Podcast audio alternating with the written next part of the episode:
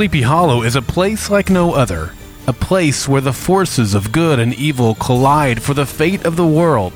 Prophecies foretold witnesses destined to protect us all. But will they prevail? Armed with keen insights and the ability to see into dark realms? Well, maybe. Barb and Steve help decipher The Witness Prophecies, a fan podcast dedicated to Sleepy Hollow on Fox.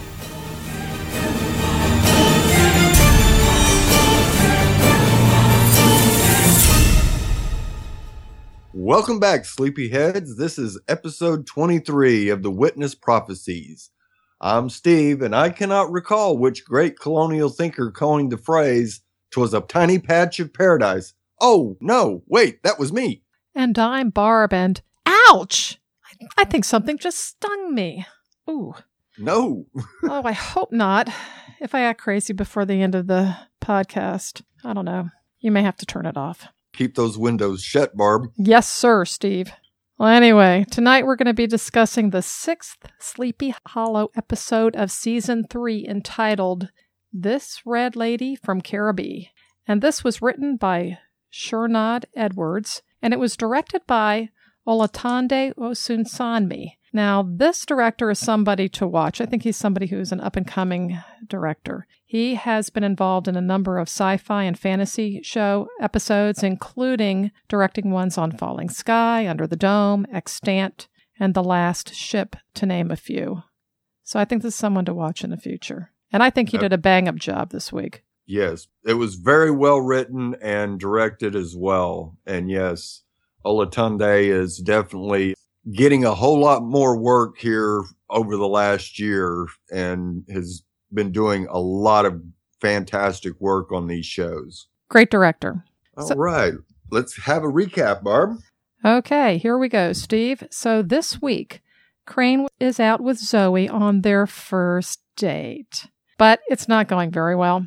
Meanwhile, Abby promises Danny that she will talk to Jenny and Joe about staying away from Atticus Nevins. Pandora calls forth her final evil to invoke the fear of fear itself, a red lady from Caribee, which is a swarm of red wasps. Their first victim is a judge who was driven mad by their venom. Abby and Crane witness his death as he is to have been the judge in Crane's smuggling trial. Crane tells Abby that this wasp is called a succulent, is from the Caribbean, and stings brings on paranoia and death. Abby recalls a passage in Grace Dixon's journal about a similar situation 250 years ago and learns how to make a curative tonic. While investigating a second wasp sting, Danny is stung and turns on Abby. She restrains him and asks Jenny and Joe to find a unique ingredient needed for the cure. An acquaintance of Jenny's, who specializes in West Indies folk magic, has what they need, and as uh. Jenny hands him money, he changes as if possessed and tells Jenny that her soul shall be claimed. Danny, while under the spell of the venom, talks to Abby about their prior relationship. Joe meets with Nevins. He's told that his father wasn't a good guy, and Joe hands over the shard of Anubis, discovering that it contains a small red gem. Jenny has Joe's back, and they escape with their lives, but not before the red gem disintegrates and is absorbed into Jenny's hand. Meanwhile, Abby and Crane find Pandora's lair and fight the Red Lady. She is destroyed, but mm. then they watch as a passageway opens in Pandora's tree and she disappears. Danny recovers. Crane and Zoe set out on their second date, and afterwards, Crane and Abby speculate about Pandora's return. Meanwhile, Jenny sleeps fitfully as the red gem infects her body, and symbols and skeletons haunt her sleep. It's not looking good for our Jenny. No. Do you think the Phantom's going to be a little upset about that? I was upset about it. Oh yeah, indeed. I know. That's I didn't like it either. It was like, no, don't we do this. We were all thinking it was Joe, Joe, Joe, but no, we were wrong, wrong, wrong. yeah, exactly. Uh, well, this will be a great episode to talk about. Indeed. So, what kind of news do we have this week, Steve? All right, we've got some rating news as always. We actually have some live plus seven numbers finally for episode two, Whispers in the Dark. Sleepy Hollow tied for 16th overall in adults 18 to 49 percentage increase, going from a 0.7 to a 1.7 for a 70% increase. Nice. And it tied for 11th overall in viewer percentage increase, going from 3.2 million to 5.2 million for a 62% increase.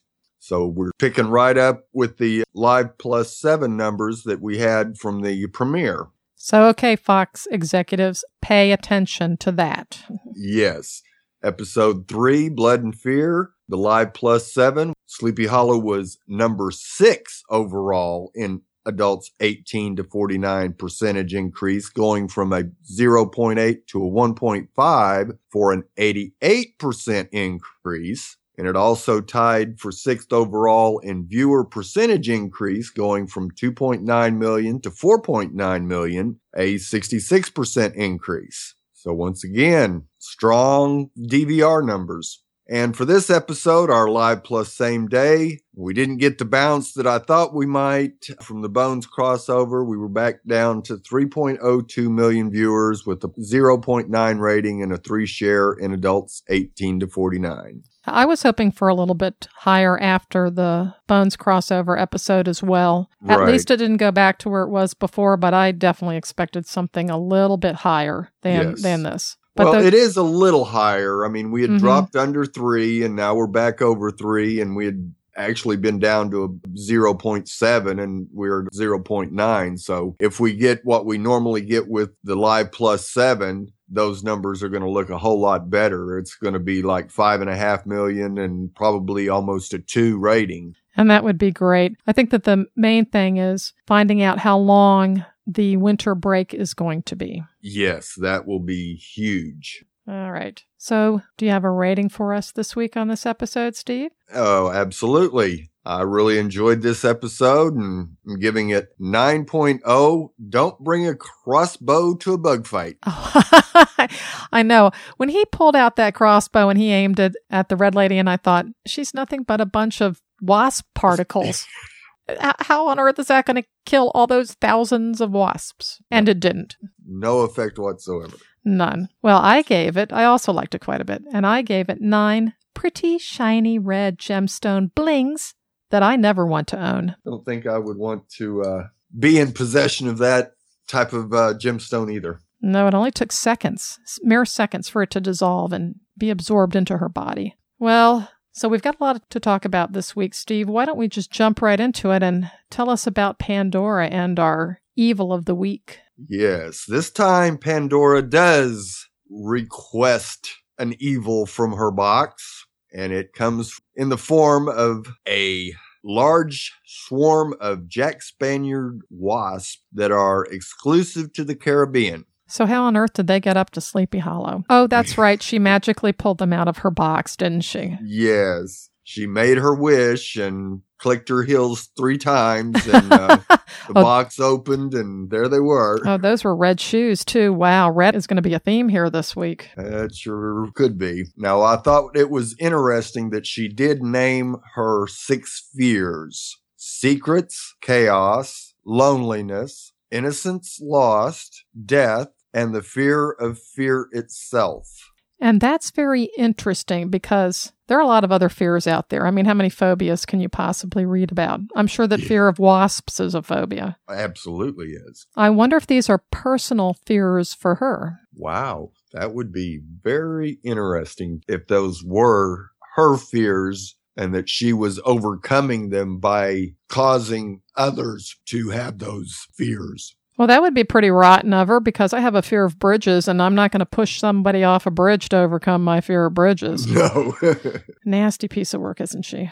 yes. Now, of course, this swarm of Jack Spaniard wasps also can take a human form. And the Red Lady was not one of Corey's better monsters, I'm afraid. Those eyes were just like, what? it kind of reminded me of the uh, real bad remake of The Fly. Oh no, I'm uh, I'm so actually I'm so glad you said that because honestly, I thought the same thing. Corey, Good. we still love you if you're listening. Oh, absolutely. but We yeah. love his work. Yes, absolutely do. But yeah, the big blue eyes were like, really? At least blink or something. Do something. Look scary. Glisten. Yeah, and the sting of the wasp causes paranoia, madness, and ultimately death. Yeah, I think that they said that that would happen within 10 hours. Yes, within 10 hours. Now, the first attack is on a judge who we don't know this at first, but happens to be hearing Crane's case, which ends up not being heard because of the judge's quick death. It's just as well because I think that with the state of mind the judge was in, he would have Oh. either have thrown Crane into lockup forever or else Uh-huh. try to have his bailiff shoot him. right. Yes, he would have. What I found really curious about this was you see the first one comes in the judge's chambers and he gets a cup and he actually catches it on this windowsill. yes. And as his hands on the cup, it actually starts to jump up and you go, Oh, this is not going to end well. Nope. It was funny when I first saw that cup and all I saw was the who's on it on the top. Yes. And I had to I had to freeze frame it and it looked like it was blue and white and I'm thinking, does he have a Doctor Who cup? Yes. And I and, and it wasn't. It just said who's to judge, which of course makes sense because he's a judge. Judge, yes. Uh, I'm like, okay, fine. Who did the red lady go after next? after the head of the PTA. So apparently she's decided that she needs to go after leaders in the community. And of course, Danny is next. And that does make sense because if she is the queen, kind of like the queen bee, pun intended, Mhm. then she is going to go after other powerful leader type figures because that's where she's going to get probably a stronger dose of fear of fear itself. Yes. More paranoia, more madness. More power for the red rose that is yet to bloom. And we find out that the red lady must die to release the souls of the people who have been stung. The toxic tonic that they found out about was only a short term fix. And the only way to destroy the lady is to burn her house down. And fire is the name of the game. now we see Pandora again, all decked out. Oh, she was styling, wasn't she? Yes, she was, including jewelry, which she had two of her earrings on the tree. Oh, that was cute. Because if you think about it, what one of the little jewelry things that you can buy, right, for, to hang your Mhm. earrings is called a tree. Yes. All right. And I looked at that and I thought, oh, please, no. That is so corny, but I loved it. And she's waiting for the final bud to bloom, ready to meet her leader, which has got to be a bigger bad than she is. There's just very little doubt in my mind that whoever this person is, he's going to be much more to deal with than what she was, and she's been a handful. Yeah, she has, hasn't she? And I know we'll talk about that a little bit more later yes, on. we will. hmm Now, she tells Crane that she'd like to give him a history lesson. That was hysterical. Yes. I thought, you writers really have a cute sense of humor, poking like that. they sure do. Now, of course, Crane takes his shot with his crossbow, and it doesn't even get there as she stops it before it even gets close to her. Yeah, she was like Supergirl, you know, made of steel. Uh huh, she was. Yeah, it was one of those. We've seen several bad guys catch arrows here recently, mm-hmm. and Pandora's right there with uh, Daniel Dart. And his eyes got big, like, uh oh. There was some true fear in those eyes. I think so too. now she goes on to tell Crane and Abby to bear witness, which was another little uh, dig. we had some extremely creative writing this week. There were all of these little goodies that were just peppered throughout the episode. Yes, Yes. Miss Williams was fantastic in the writing of this episode. Yes, witnesses, bear witness. Yes. Mm, yeah, okay. And of course, she makes her escape by opening up the Trevel and descending downward. Kind of like the staircase in Dante's Inferno, Yes. which we know leads to. the underworld. Indeed, it does. Now we had a whole bunch going on with Team Witness, Barb. Yeah, Steve, this week, even though Jenny and Joe were the quote unquote B storyline, I think that they got just as much screen time, maybe if not, and more meat, more meat in their story than I think that we had with the A storyline. I thought it I- was that good. Yeah, I totally agree because we really only had two or three people stung, but we got a whole bunch of stuff with Jenny and Joe. Yes, we did. And that started right at the very beginning because once Danny was stung, Jenny and Joe were right there. You know, Joe, our good EMT, he has a sedative and he gives it to Danny to knock him out and help them be able to control him. And of course, Jenny knows where to find this rare ingredient for this tonic that, and I call it a curative tonic, but it's actually not a cure. It's only a temporary reprieve. But and I love Joe's comment as they're explaining to Joe what's going on, and he goes, Welcome to Sleepy Hollow. yeah. Another great line.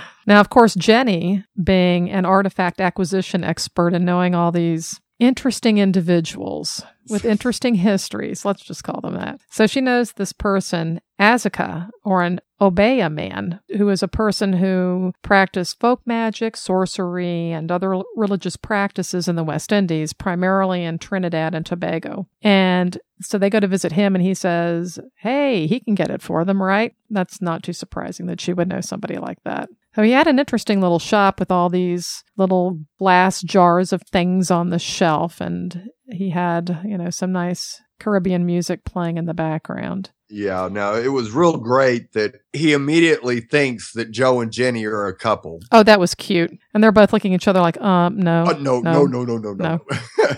and he wasn't going to give him the ingredient until Joe mentions paying cash. And oh, oh, yeah, I think I've got a little bit stashed back in the back. Hold on a second. Yeah. And uh, Jenny wanted the family and friends rate too, which was very Yes. cute. Well, the thing that surprised me is, and he put up his hand, right? Five. And I'm thinking, five what? And I'm thinking, that's got to be $500. And so sure enough, she pulls out a wad of cash out of her pocket, and those are $100 bills that she's counting off. Yes. And I thought, where on earth does Jenny get that type of money? But anyway, as soon as she hands him the dollars for the purchase and their hands touch, he kind of turns into this Smolic sounding possessed creature with his wide eyes, his voice changes, and then he tells her what I think was one of the creepiest lines of the entire episode. A shadow older than time falls over your soul. You shall be claimed. And then he says, after he snaps out of it, he tells her he knows that her fate has changed and he tells Joe to protect her. And I thought, oh my goodness gracious, what's going to happen to Jenny? yeah, that was a very scary moment for Jenny to hear that a shadow older than time falls over your soul and you just go, "Mm, what? No,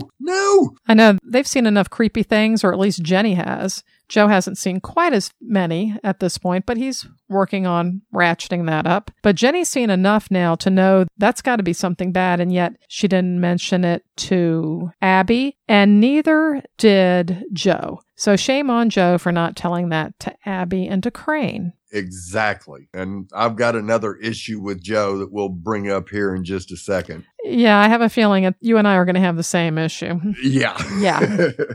So anyway, off they go, right? And now Jenny had earlier had agreed to obey Abby and that she and Joe would not go after Atticus Nevins. And at least Jenny told Joe that, and she told him that she was sorry, but apparently they made a separate side deal. Because, of course, we see Joe having a few drinks, calling Nevins, saying that he wants to meet. Of course, we don't know to whom he has made that phone call when we see that scene. And then we see Joe sitting down with Nevins. He says that Mills isn't involved, and Nevins is playing him like a fiddle, in my opinion. And I think that's going to be a point for debate, and it would be really nice to hear from our sleepyheads what they think about this because Nevins kept telling Joe that his father wasn't a good guy, that Joe has the same darkness as his father has, that his father really knew that the world wasn't about good or evil, it was about power. And he just kept playing these mind games with Joe. And I'm still struggling to believe that, Steve. What do you think? Knowing what we know about Corbin, no.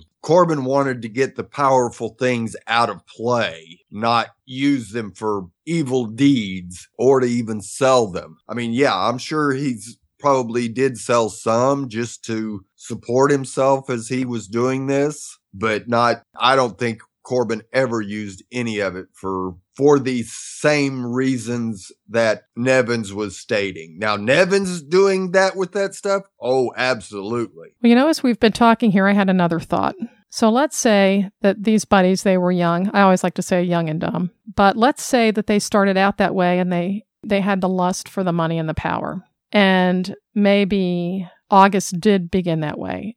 And they did put money in the bank account. But then I would say that he probably realized what evil could really do because he wasn't living high off the hog. He was a sheriff in a simple little town. He certainly wasn't using the money in those two bank accounts in Geneva and in Liechtenstein. And perhaps he did do that for a period of time, but then he had an awakening. The awakening was taking care of the Mill sisters and his son and whomever else he was taking care of and trying to rid the world of evil. I like that. Very possible. And of course, you got to love Atticus's line, I wanted to hide the cash in Bolivia like the Butch and Sundance thing. Yeah. and then when he also said, Joe, do you know why we are playing Ring Around the Rosie over the stone? And I thought, oh my goodness, that's so funny. The writers just made a shout out to their Pandora's little um, humming of the ditty Ring Around the Rosie, Rosie. a couple of, yeah, a few Mhm. episodes ago. Exactly. Easter egg.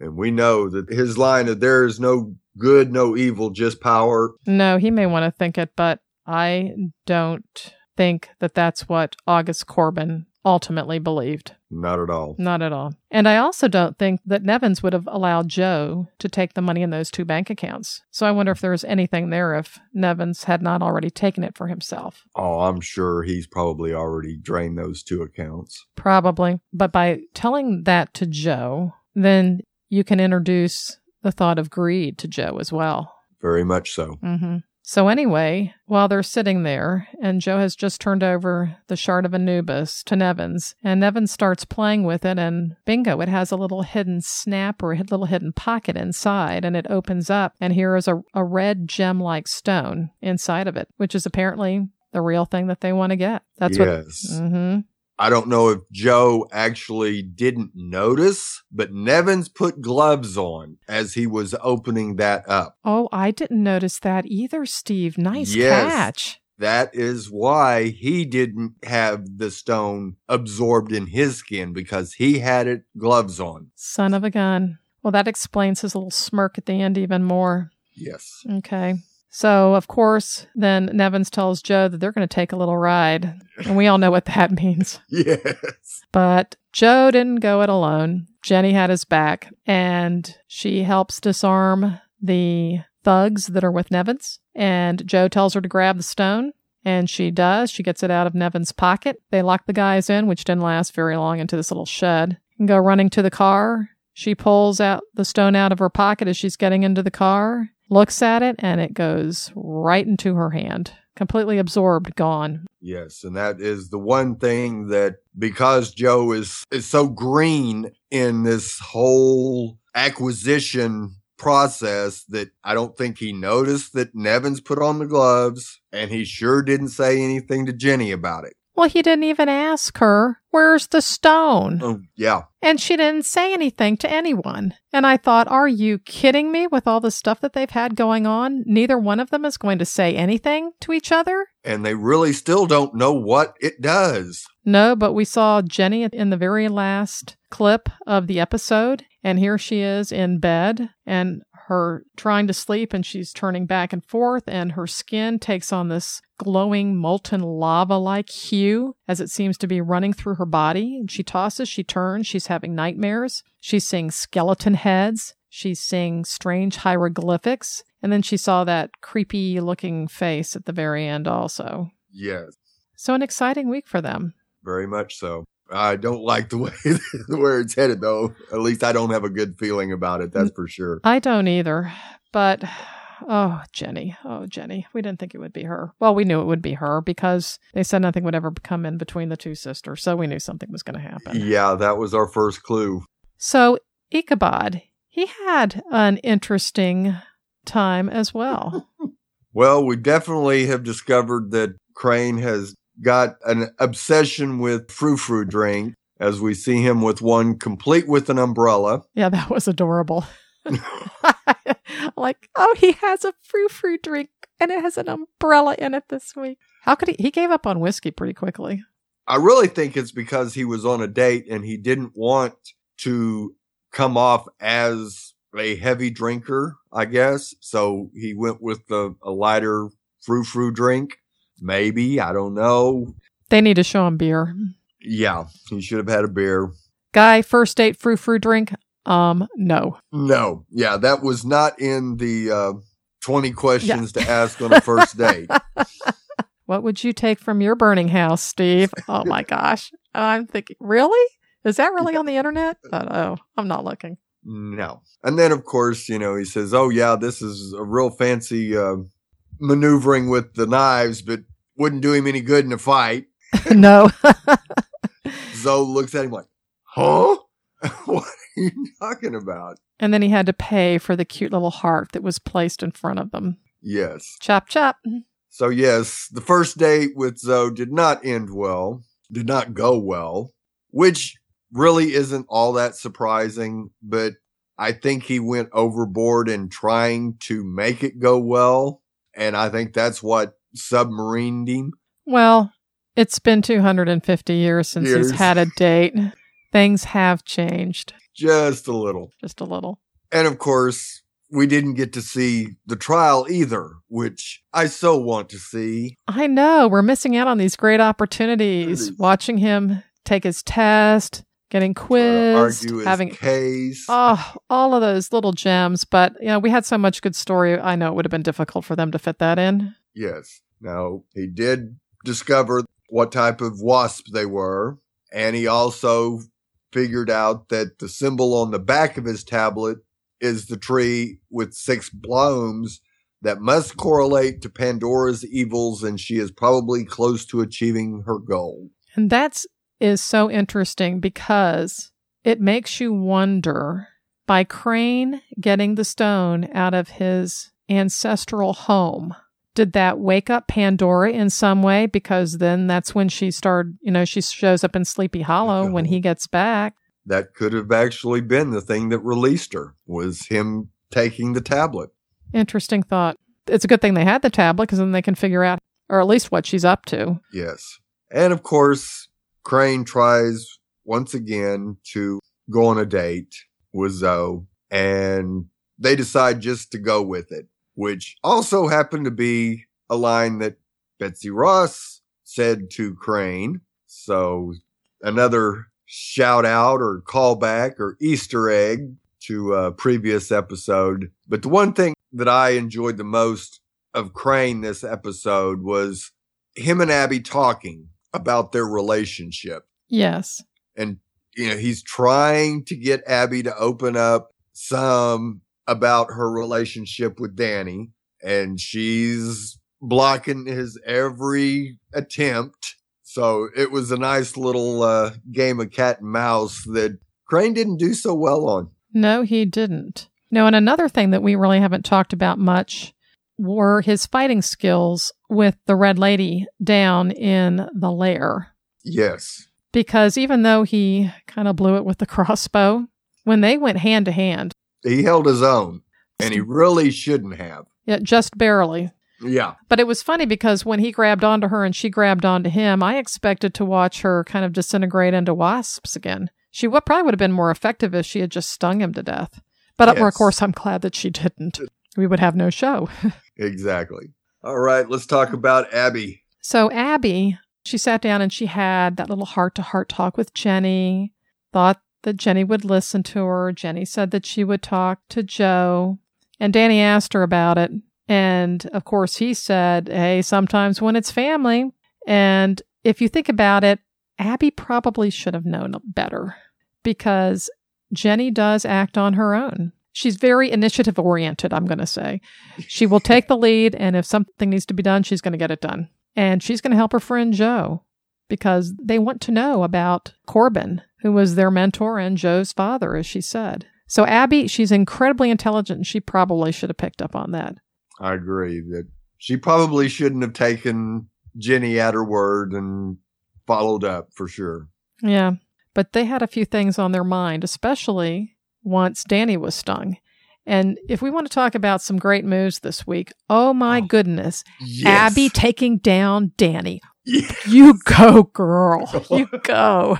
That was awesome. I guess we know who kicked whose posterior when they were at Quantico in the hand to hand combat class. She did great. That was so mm. awesome. Yes. And it took no time at all. Oh, no. She got him good. And the other interesting thing this week is we found out a little bit more about Abby and Danny's relationship while he was Oh. on his rant, rave, hysteria, paranoia kick due to the wasp sting. And it sounded to me as if it was very short term, that it happened in what, a little shack on the beach at the Outer Banks, which, by the way, is in North Carolina. And I was wondering if that was perhaps another little writer shout out to Sleepy Hollow's prior filming locations in NC. I think it probably was because North Carolina is not anywhere near Quantico. Well, it's a couple hour drive, and I would think that most people might go to Virginia Beach or over to probably there somewhere in Virginia as, as opposed to going down to North Carolina. But that's, uh, I I thought that that might be a little shout out, and I thought that was nice. So it sounds like he still has some feelings for her because he basically said that when she walked out, that was sort of it, and that she left whatever happened between them in that little shack behind, but he did not. Yes. So, while I've been thinking that maybe Danny is like really a bad guy and, you know, maybe he did something that Abby saw and I don't think so anymore. I think that he's just lovelorn. Let's hope so, at And- least. And I think he followed her to Sleepy Hollow on purpose because he's not over her. Now, that I definitely would believe. Yep. Now, another cool thing this week was how Abby determined how to find the Soucouyant hive by triangulating the victim attack areas. We have seen a lot of great detective work by Abby, but I think that they really showcased it this week how smart she is and how she's able to come up with some ideas and how she handles problem solving and really how good she is at kind of putting the pieces of the puzzle together. Now, Crane wondered if Pandora's lair was in the same place while they were having their discussion. And so their intelligence fed off of each other and they were generating these great ideas. And, and that's ultimately how they found Pandora and the Red Lady's hive and were at least el- able to eliminate one of the threats. But I thought great detective work. So they really showed again Abby as this incredibly smart, talented individual. And, you know, her character took down Danny. I really like the way that they are doing that for her. Oh yes, they're they're definitely making her the strongest out of the two in more ways than one. Yes. And when they got down in the cave, you know, I, I thought it was the old hairspray and lighter trick on the wasps, right? Yeah. Kaboom! Instant firestorm. Um, I'm not sure if it was really hairspray or not. I couldn't tell what was on the on the bottle, but I just wanted to believe that it was because I've always heard how effective that can be. Yes. But I was a little surprised they didn't bring the flamethrower from a couple episodes prior. Well, remember they said that they were out of the um out of their fire, out of their Greek yeah, the- fire. well, the Greek fire, Yeah, oh, that's true. But they said they were out of that, which is Well, why they had that unstable acid instead. Yeah. and then the last thing, when they were down again in Pandora's lair, and Abby says, "We start with that," meaning we're going to go take out the red lady first, and then the, I'll call it the witch on a broomstick with the box. yes. Oh, Abby, you go girl again. And she was, boy, she was going to get it. She was going to get him. That was it. And she knew her priorities. yes. So, anyway, I guess that leads us into talking about some theories and prophecies. Yes. Now we kind of already touched base on August and was he really a bad guy or was Nevins lying? And we both kind of think that August never really turned to the dark side. He he may have gotten close, but once he's his life path crossed with the Mills girls, that kind of brought him completely back to the good side. Or even before that, he saw something that was so evil and so terrible that he knew he had to make a choice. He had to draw Yes. a line in the sand. And please, please, please, please, please, writers, don't do this to our Jenny. Oh, Jenny. We had the heartache of last season with Captain Irving. And his daughter. Remember when she was possessed too? hmm And now we're going to have to deal with Jenny. And I'm, I'm afraid this isn't going to be a quick and easy solution. That will probably be part of the fall cliffhanger. Yeah, that could be. That's a good thought. I was thinking that this may be something that they really roll into the second half of the season, but perhaps Abby discovering that her sister is possessed in some way will be the fall cliffhanger. Yes, I think you're right. And that would be heartbreaking for Abby. She'll be devastated. This will be the one thing that has that chance to kind of cause her strength to uh, waver a little bit. Now, one of the things that has still surprised me is that we have not seen Daddy Dearest. And you don't bring him up in the first act if you're not going to use him somewhere else, right? So, is it possible that Daddy Dearest could be a help in getting her back to the light side, perhaps? Or will she go after Daddy Dearest if she is possessed in some way? That's a very good question because Danny is going to explode when he finds out what Joe and Jenny did. And that's going to cause some friction between Abby and Jenny. And who knows where that could go, especially if Daddy does get involved. So, yeah, this could go in a whole bunch of different directions that only a couple are good. well, now that is an interesting point, too, Steve, because when Danny was under the influence of the sting. Now, remember, he said when he was in the hospital that he didn't remember anything after the point that he Yes. was basically stung. But what he was articulating while he was under the influence was who is this Crane guy? He's not really a history guy. What really killed, you know, this woman? Yada, yada, yada. And so in his deepest thoughts, he knows something isn't right. And he's got to be highly intelligent to be where he is right now. yes. So at some point, he's going to start to figure this out. And what hap- yes, I think he will, he will, just like Irving did. But I was kind of, again, I I mean, I was kind of disappointed at first when I saw that go into Jenny's hand and then it, it appeared that she was possessed uh, in that last scene. And I thought, this is just copycat stuff. And I thought, writers, we've done this before. We need to have something new and different. And I think we're going to hear in some feedback a little bit later an idea of how that might be different. Right. But I don't want to see just another common possession. No. We've been there, we've done this. Let's see a new twist on it. Now, was Zoe the perfect first and second date? Mm, I'm still not convinced that she's all that she appears to be, as she also looked up the same 20 questions for a first date. yeah. That seemed way too convenient. Well, she doesn't have a reflecting pond that she's watching, as far as we know, anyway. Not the way the Pandora no, is. but they may have his internet uh, bugged, tracking where he's going on the internet. And this is terrible here. You know, we're watching a show, and here's this lovely, sweet character who may end up being a lovely, sweet character. And we're like, we don't trust her. We think she's really evil and bad. And she may be a delightful individual who turns out to be a victim somewhere along the line. Yes, that's very possible. Look what happened to Caroline. Because we know all the shippers out there are going to go nuts if he hooks up with Zoe, right? Yes, Even if they. already have. Oh, yeah, I'm sure. Oh, you would not believe the uproar that Crane's always getting the girls and Abby is by herself. well, she's got Danny in hot pursuit. She's just not interested. Yeah. Or at least she And doesn't seem to She be. said that last season. There are no time. This is not a time for relationships. And Crane is hooking up with Zoe. But she encouraged him to do it too. Yes, she did.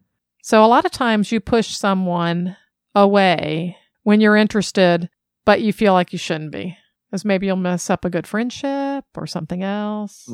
So this is a Mhm. girl talking. This is the way girls think. So we may have some of that going on. Again, I'm I watch the show for the story and the characters, not for the shipping, but for shippers, that's for you. Maybe she's pushing him away because deep down she has deep feelings for him. And they may eventually surface and work out, but Bones. Bones. Eleven seasons, people. Okay. Yes. All right. All right. So where on earth did Pandora right. go? Yeah, that was um, a nice little trick that she had to uh, open the trunk and then disappear. She grows the little buds. She sends out her evil. They all bloom. Then she plucks them and she throws them into a bowl. And they magically light up the tree. Oh, in red, by the way. Did you notice it was like red and blue? Yes. So Mhm. red is red is the color and off she goes into the tree. Actually, it was so important for her to go to the tree that she didn't even have time to what play with Crane, I think, is or something like Yes, that. Yeah, that the- she said. The history lesson. Yeah, because she was mad when he shot the arrow at her. Yeah. Of course, I think I would be a little upset if someone shot an arrow at me, but I'm not a flaming evil person either. And so then into the tree she goes, and poof, she's gone. But she said a couple interesting things because she had said, Oh, one who remains hidden, whose destiny is to reign over all, light a pathway to your glory.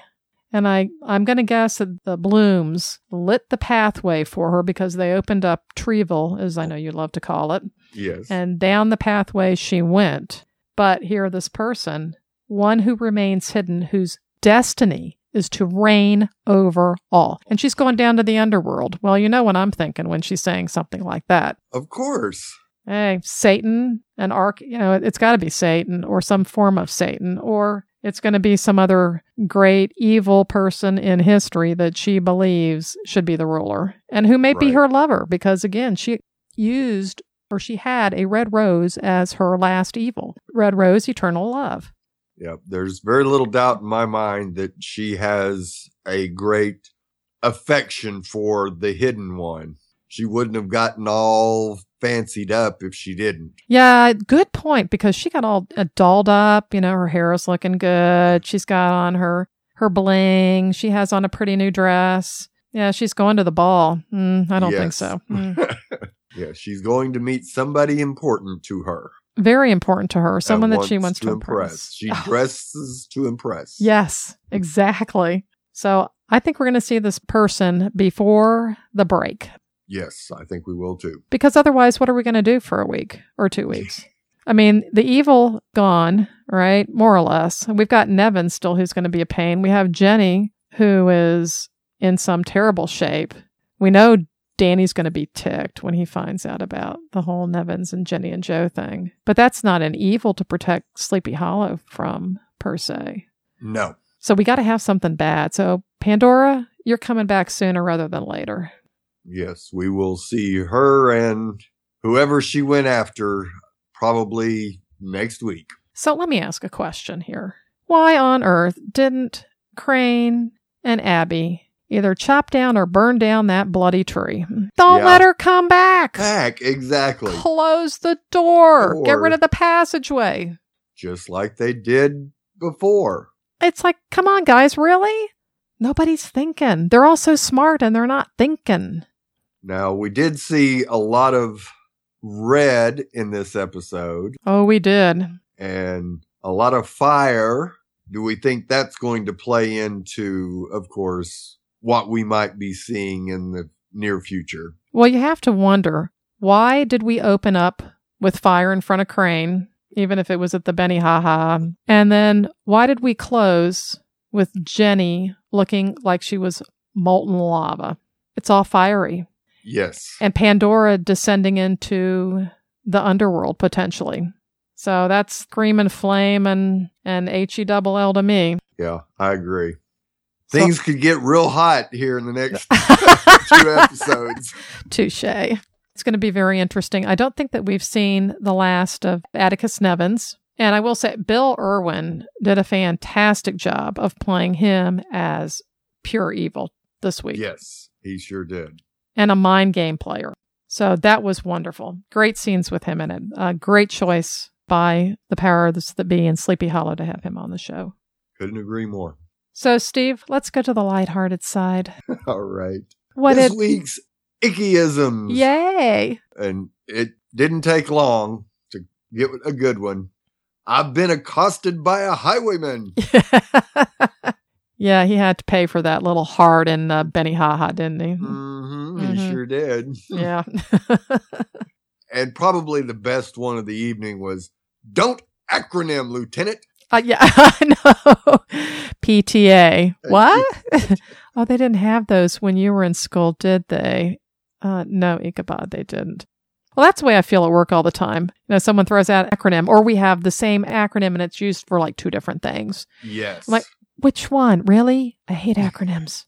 And of course, at the beginning of the second date, Crane says, Despite my fears that you may find my predilection somewhat old fashioned, the truth is I rather enjoy a constitutional. And she understood what he said. Yes. uh, yeah. Poor choice of words there, Crane. That's all right. I think the second date was better than the first. yes.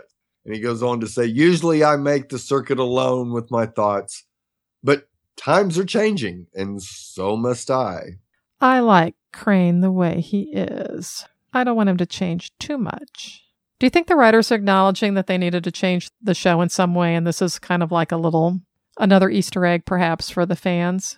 I would say that it probably was intended that way, but I don't believe the fandom took it that way. oh no, they're worried that he's going to change and he's going to start dating Zoe, and they're going to become an item. yeah. But then also, I think we're in the third season, right? We're two and a half in. And with everything that he has learned, this new world versus his 250 year old world, he would have to change to adapt in some ways. And he has. He's done quite a bit of it. But so much of it has been in learning the toys, the techniques, etc. And now I think that it's more the emotional piece. It's himself. I agree. And of course, he ends the episode after some banter with Abby. I cannot recall which great, great colonial thinker coined the phrase, "'Twas a tiny patch of paradise." Oh, no, wait.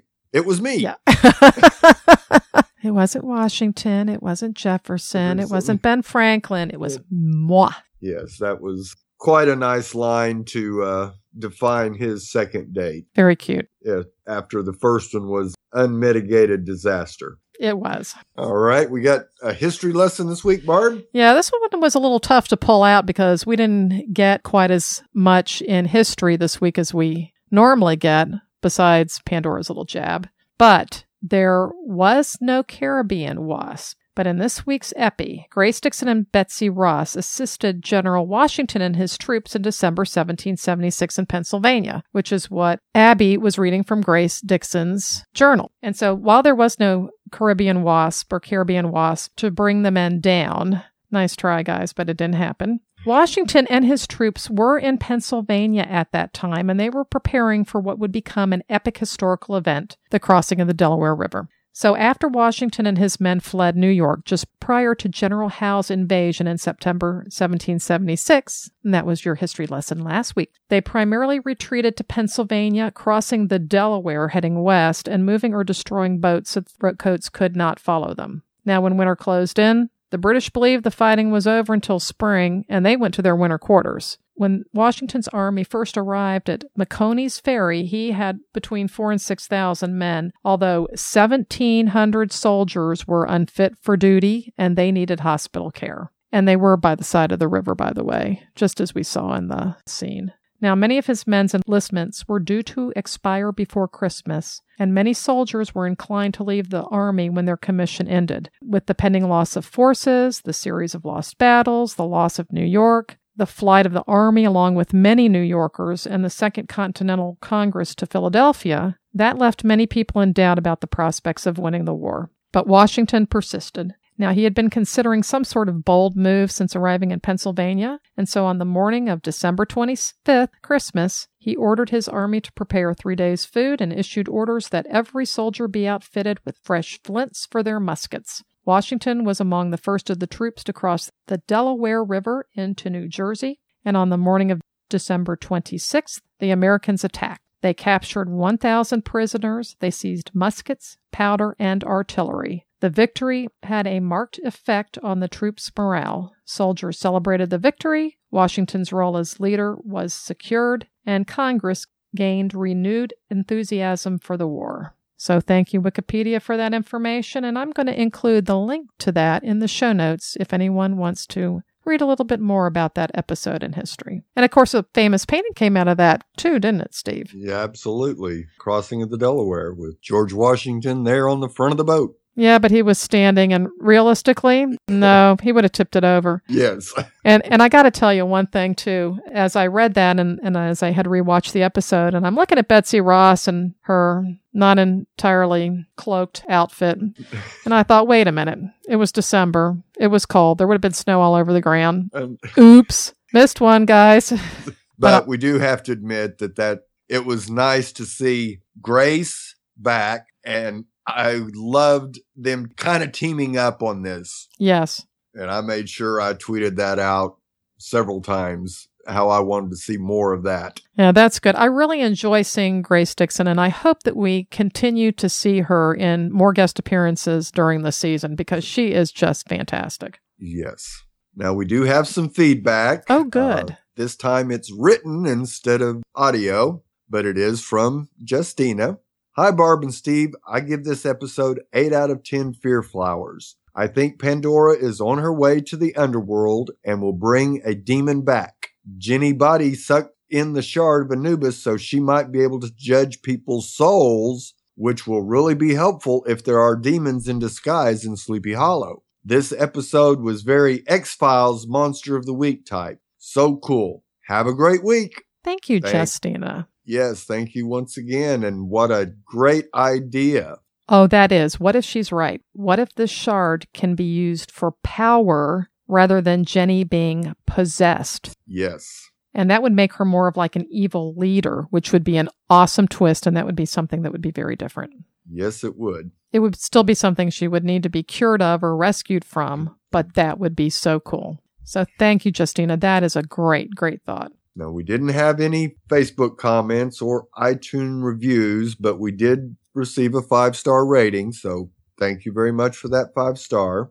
We would love to hear your thoughts on this episode, so please send us your feedback and theories. We want to welcome our new followers on Twitter as well as Facebook, and thanks for all the retweets, favorites, and interaction. Shout out to the following Bam, I Love TV, Danny, and Tenny. And I have some special shout outs to M. Raven Metzger, Rotimi Paul, who played as Zeka, and of course, Miss Grace Onara Torres. Nice. We got some uh, retweets and favorites and replies back. Oh, that's really nice. Yes, I tweeted uh, Rotimi about taking care of Jenny, and he came back and said, "I I'm always going to be there for Jenny Mills whenever and wherever." Oh, so sweet. Yeah, they're an item. They just don't know it yet. Yes. So you want to give them the, our contact information, Barb? Absolutely, because sleepyheads, we totally want to hear from you. We want to hear what you think. We want to hear your your theories. We want to hear what you like and what you don't like. So get in touch with us. Our voicemail number is 304 837 2278 or you can go to goldenspiralmedia.com slash feedback where you can use the SpeakPipe widget, which is on the side of the page to record audio, or you can typey typey out your feedback on the form, or you can also attach audio feedback and send it on in. Now, when is our feedback deadline, Steve? It's Saturday at 3 p.m. Eastern Time, so you have no excuse. The episode is on Thursday night, so you got all day Friday to think about it and half the day Saturday. So you got plenty of time to get your thoughts together on feedback. Yeah, send them on in. We definitely want to ensure that your thoughts are included in this podcast. You can also reach out to us at Witness Prophecies on Facebook. Come on, join the uh, Facebook page. Steve is always putting out tons of great pictures out there and photos. And so we want to get your comments, get your thoughts and interact with you. You can also find us on Twitter at WitnessProfGSM. You can find Steve at Salyer Steve, and I'm at Tanger14. And now it's that time for our spoiler section, Visions of the Future. So if you do not want to know about upcoming episodes, run fast now. As if you're escaping the wasps from the Red Lady of Caribbean. All right, our next episode on November 12th, The Art of War. When Reynolds heads to DC to discuss developments in the Nevins case, Abby is left in command. Jenny and Joe deal with unexpected consequences as a result of stealing the shard, which leaves both the lives of the heroes and Abby's career in great peril. Meanwhile, a new, more dangerous evil force is revealed. Uh oh, do you think that means Pandora's come back with her new friend? Yes. Yeah, that could be pretty creepy. And that's what we would expect to see. Yes, we would. Now, Steve, The episode after that is on November the 19th, and I see that you put in here that it was the last epi of the fall, and I haven't seen that yet. So you must have a super secret source. and or actually, you cleaned your crystal ball this week. That's right. I forgot to dust mine. That's the problem. Okay. Yes, that was I believe it was one of the writers tweeted that out that uh, there was only 3 episodes left in the fall part of the season. So well, that would make uh, episode eight the last one. And that means we would have 10 in the spring. So yes. I'll have to get out my calendar after this and start counting to try and figure out when that would occur, how, how they might fall. Anyway, the one, episode eight, the last one then of the fall, is on November the 19th, the week before Thanksgiving. Novus Ordo Seclorum. And this again is the phrase in Latin for New Order of the Ages, and it appears on the reverse of the Great Seal of the United States. And if you look on the back of your $1 bill, you'll see it there. In the aftermath of Jenny and Joe's run in with Sophie, ooh, Sophie's coming back. Abby is in deep water with Reynolds. Meanwhile, the witnesses deal with lasting implications of the shard. Uh oh, and find themselves yes. in grave danger as they come face to face with a greater evil than they could have imagined. And so we'll have Peter Mensah as the hidden one, and this is going to apparently be Pandora's master or lover or whatever he happens to be. And Bill Irwin will be back as Atticus Nevins. And we also have another bit of information out for you. The new book, Sleepy Hollow Creating Heroes, Demons, and Monsters. The official making of the book is out now. So go out and order your copy. It is going to be a fantastic read. It's done by Tara Bennett and oh, Paul's. I think it's Paul's going to shoot me for forgetting his name, but it's the same two people that have done several uh, of these type of books. They did the Fringe Notebook. Do they work on Lost also? I know yes. they did the Fringe Notebook because I've yes, and I've got both. They did the Lost book as well. Yeah, I've got both. Paul Terry. Um, yes, Paul Terry. Exactly. Thank you. Yeah, I know. I'm like brain work. Uh, yeah, I've got both of those here in my personal library, so, and those were fantastic. So yes. I'm really looking forward to getting my copy of this. Yes. Amazon, and you can order it through Amazon. Go to goldenspiralmedia.com. Use the Amazon link. Oh, did I steal your thunder, Steve? That's quite all right. Sorry. Please rate and review us on iTunes with good ratings and reviews. It helps other fans of the show find us as there are other Sleepy Hollow podcasts out there. To subscribe in iTunes to any GSM podcast, go to goldenspiralmedia.com slash iTunes. Let your friends know and hope you're enjoying our podcast. This is Steve. And a wise woman once said, Don't get ahead of yourself. Oh, wait, that was every woman. Oh, how right. And this is Barb signing out and reminding you to keep bug spray on hand. You never know when you might need it. See you next week.